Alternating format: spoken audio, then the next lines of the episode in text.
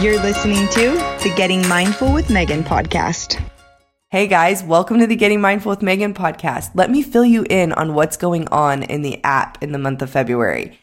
Per the request of the girls in the app already, they're like, please teach us how to teach this to our kids. How do we show up intentionally? What do I like? How do we do this and teach this to the kids because it's so important our kids learn this too. I I don't want them to learn this now. I want them to learn this while they're little. And I was like, game for it.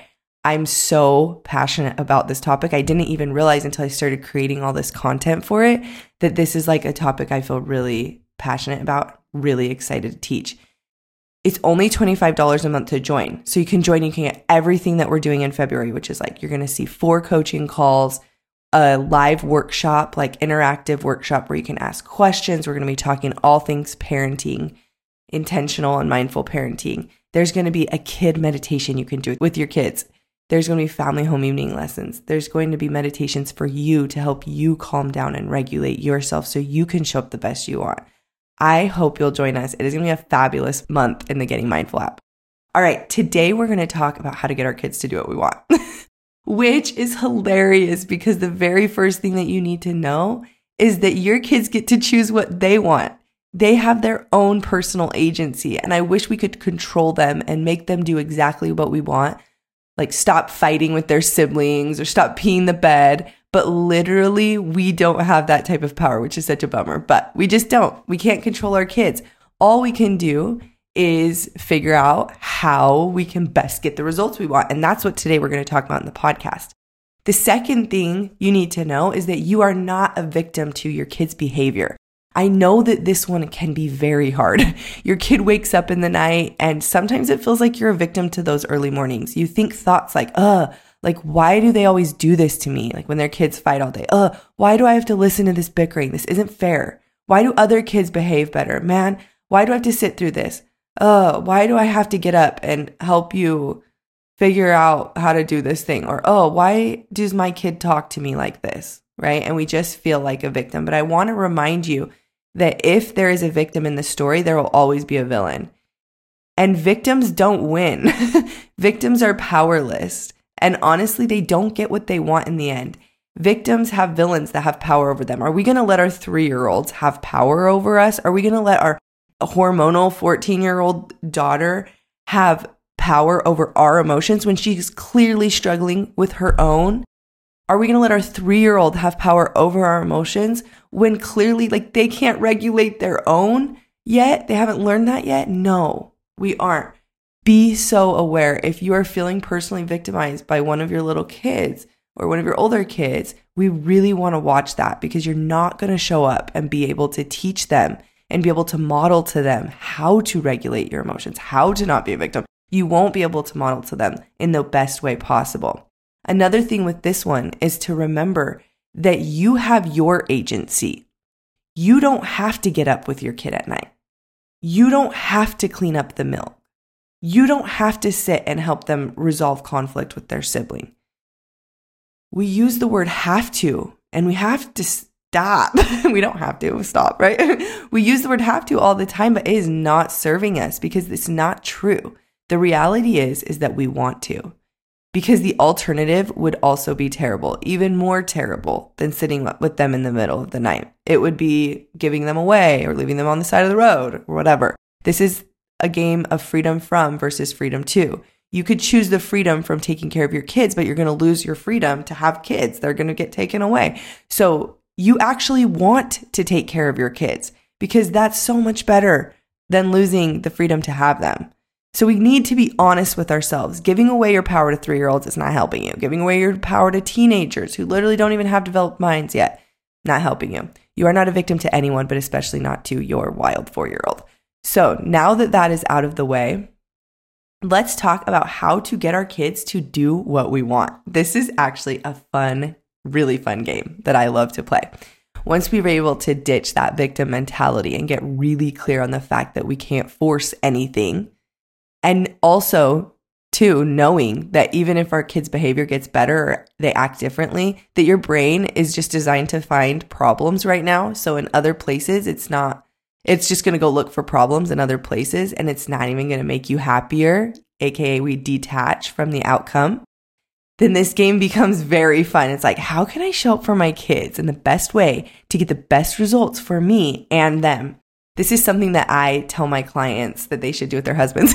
I'm like, yeah, you can't control your husband. You can't force him to do the dishes, but like, let's play a game of how can we get our husband to do the dishes, right? So I have a solution for you guys and I think it's kind of cool. And here it is. All you need to worry about and do is managing yourself, managing your own mind, being conscious and making clear decisions, not falling victim. Like your job is to manage yourself. Once you learn to manage your own brain, make conscious decisions as parents, you're going to gain a crap ton of parenting power. You're going to have a lot of power in your house. Literally, your job is to control you. As you control you, really helpful actions are going to follow. Start asking yourself some questions. This is your first job. One, is yelling at my kids getting what I want? Are the things that I'm doing getting me what I want? And and I think it's good to just gain some clarity over this. For me, the truth is in the short term, yes.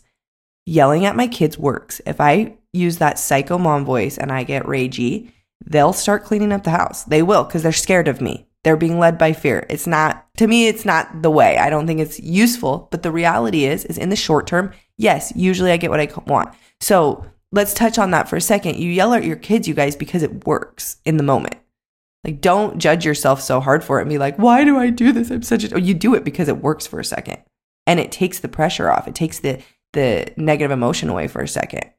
So don't judge yourself, but just recognize that it may not be getting you the long term results you want, which is, you know, deep connections with your kids, kids who want to follow you because they feel a like heart connection to you then you can decide if you are going to continue in that direction or not. This is why it's important to just reflect, you know, ask yourself questions. Is letting my kids do whatever they want and me ignoring them getting what I want? Dang it, not for me. In fact, it's actually getting me the opposite. I'm wanting space and freedom a little bit.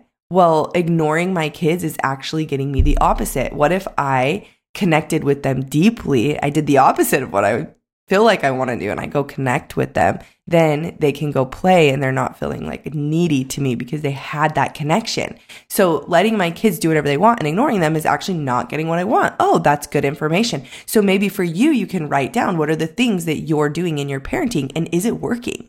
And then maybe ask yourself what is working. So first it's like, what's not? And then second is what is? I'll tell you one of mine that's really working right now is going outside with my kids in nature and connecting with them is really working for us. They behave better. We get really connected. We enjoy being outside. They're learning grit. Like this is something in our home that is working. So I think it's good to do this little reflection exercise of like, what is working and what is not. This gives you clarity over what you might need to shift in your brain and start managing a little bit different. Like, for example, uh, like me, sometimes I should ignore my kids. Like, that's not working. We need to try something different.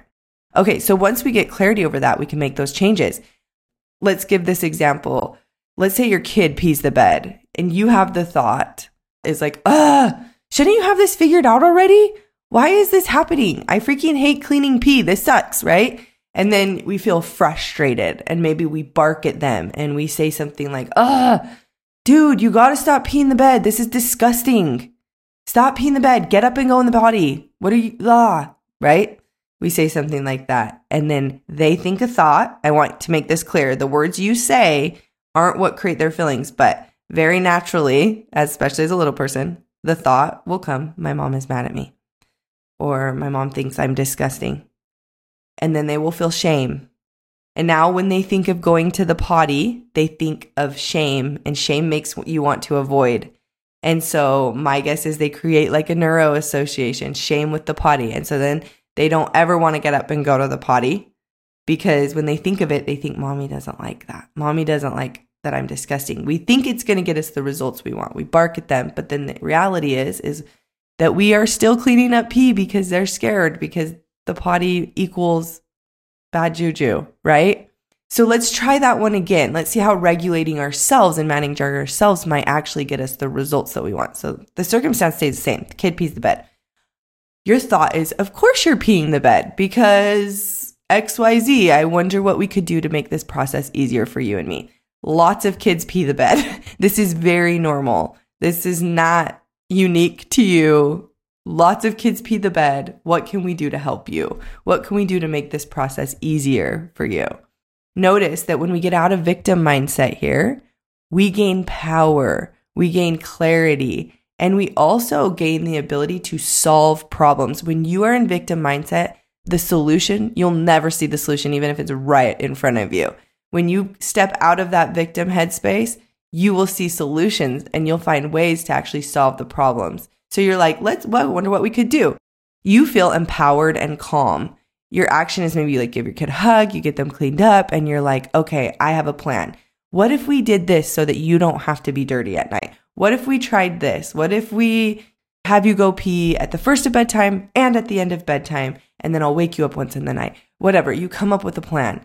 The result is, is that you made a plan to implement and have so much better chance because your kid feels loved, not shame. They don't feel like it's disgusting. They're like, potty equals love, right? They're making that association instead. So let's try another one of these because I think these models can be super helpful, these mindset models. So again, the circumstance is going to stay the same. So let's say your kids are fighting. This is a big thing for parents, right? Like we're like, right? So let's say kids are fighting with their siblings. We think the thought, ugh, why are you guys always fighting? You need to be nicer to each other, right? And then we feel frustrated, we feel annoyed, we feel shame because we're like, if my kids, if I was teaching them good, then they would not fight. We we have that thought, which is hilarious. I actually think something very opposite. And then the action is so we think, uh, why are you guys doing this? We feel annoyed, we feel shame. And the action is is we start barking at the kids. Why are you guys doing this? You guys need to be nicer. You're always fighting. And then we're literally calling in the action that we don't want, which is siblings fighting. And we're literally telling them, you're always fighting. They get in their brain, I'm always fighting. And then they feel annoyed and then they start fighting more, right? Also, the result is is you start fighting with your kids and we all learn that to handle conflict, we get start frustrated and start barking at each other. Your job as the parent is to model the behaviors that you want, to teach and to love. Those are your only jobs. Model, teach, love. Okay? So, first of all, like we just want to be really careful because that thought is like, "Uh, why are you guys always fighting? You need to be nicer to each other. Why are my kids like this?" Like when we ask those questions, we go to the negative bias and the result is is that we end up acting just like them, handling conflict in a way that doesn't serve anybody, and that's the model that they're learning from. So let's redo the model and this time we're going to manage ourselves, okay? We're going to manage our brain. The circumstance is is kids are fighting. The thought is, "Oh, this is good. Perfect opportunity to model and teach my kids how to handle conflict." I heard something that I have to tell you guys, it totally changed my perspective on kids fighting with each other this is from Ralphie from Simply on Purpose. I love her parenting style and I love her course. I have it. And so she says something that I just loved. She said, Kids fighting with siblings is really actually a good thing. It's purposeful. They need to fight with siblings when they're young because it teaches them how to handle conflict with people who aren't in their immediate family. Not only that, but also kids fighting in their family, like when there's conflict like that and they're trying to work through struggle and everything, that is a sign that they feel safe enough there. There's certain people you feel safe enough to just be like real with, right? And that's your family. And so I think that that shift in my brain has been really, really helpful to just be like, this is actually good. This is what they're supposed to be doing. They're learning how to handle conflict me always stepping in and taking it away or barking at them and trying to get them to stop is actually not always super useful. So, thought, oh, this is good. Perfect opportunity to model and teach how to handle conflict. We feel calm, we feel empowered. Maybe we go talk to our kids, we give them ideas on how to handle their conflict. We model it. We even tell them maybe. I think it's good to say it. Like, oh, I was feeling conflict, like this conflict, this contention in our home, it was making me want to scream because it was like overstimulating me or whatever. And you can tell him that. And you say, but I, I managed my mind. I calmed myself down and I wanted to ask you guys, like, do you need help working this out so that we can all feel a little better? and and then maybe you tell them good job once they've worked it out and then the result is is this is a perfect opportunity to model and teach how to handle conflict and most likely they won't have to do it as much the more you do that but here's the thing a lot of you guys are already trying to parent like this. I know because i coach you. And you you know the actions. Like you're like i need to be gentle. Like i need to whatever you know? I need to get down on their level. I need to talk to them and give them a hug when they're acting like this. I need to be loving, right? And that's the thought. It's like, I need to be loving. But here's the thing. Unless you believe the thoughts, like, this is good, this is a perfect opportunity to model and teach how to handle conflict, and you do the actions from a frustrated feeling, like, so you're like frustrated, and then you're like, honey, we need to be nice. That's going to feel fake. And humans are excellent at reading other people's emotions. Even little kids are. They can read your energy way before you say anything. And so we want to be really careful about that because we don't want to be fake. We want it to be heartfelt and unconditional and real. That means your job is to manage your thoughts before you start going and doing all the actions. Like, get in charge of your brain. Talk back to your brain. You're struggling to get your heart settled into the feeling of love or into the feeling of empowered or into the feeling of confident or calm. But that truly is the work. What thoughts are creating your feelings right now? Be clear, it's not your kids' actions, it's your thoughts about your kids' actions. Manage yourself and watch your kids model you. Watch them completely change. Your job as a parent, this is something I love to teach, is your job is not to get them to be perfect. It is not to get them to have perfect behavior. Your job as a parent is to model, to teach, and to love your kids. Model the behaviors, be the person that you want them to become. So you want them to stop fighting? Don't fight. Don't fight with them fighting. I know that's difficult but you can do it if you want them to be outdoorsy and have grit, go be outdoorsy and have grit. You want them to learn the violin because you think it's so cool. Actually, maybe you need to learn the violin and show them and model it. That is your job is first to model. The second thing is to teach. Find moments to teach. Teach, teach, teach. The teaching, I would say, even matters less than the modeling, but teach. And then the last one is to love them regardless of what they choose after you've modeled and you've taught. They have their own agency. They're going to get to choose whatever they want. They're going to get there and they're going to choose poorly sometimes because they don't have experience to back them yet. And experience is what gives them the ability to choose from right and wrong. That's why we come to earth. So don't fight with kids not being perfect. They were never meant to be perfect. Your job is to just practice managing you. And as you do that, I think you're going to show up the very best for your kids, the very best for your family. And I'm guessing you're going to get way more of the results you want than when you just let your mind go crazy and run rampant. So, you guys, you can do this. Start looking at what you're thinking. I slowed down and that really helped. So, if you're feeling like, but I just have so much to do and there's a little, slow down. When I slow down, I speed up. The more I slow down and I just get present and conscious with my kids and like talk to them, look at them in the eye, not feel this rush energy, the more I'm able to manage my own brain. So there's always enough time. And remember that when you slow down, you're actually giving yourself more time in the long run. So just slow down, take care of the need right in front of you, look at your kids in the eye, love them, be present with them. That is what the work is. And I think you're just going to feel so good as you do it. So thanks for listening, you guys. Love having you. Come join us in February in the Getting Mindful app, gettingmindfulwithmegan.com. All the info you need. We'd love to have you there. We'll see you next time.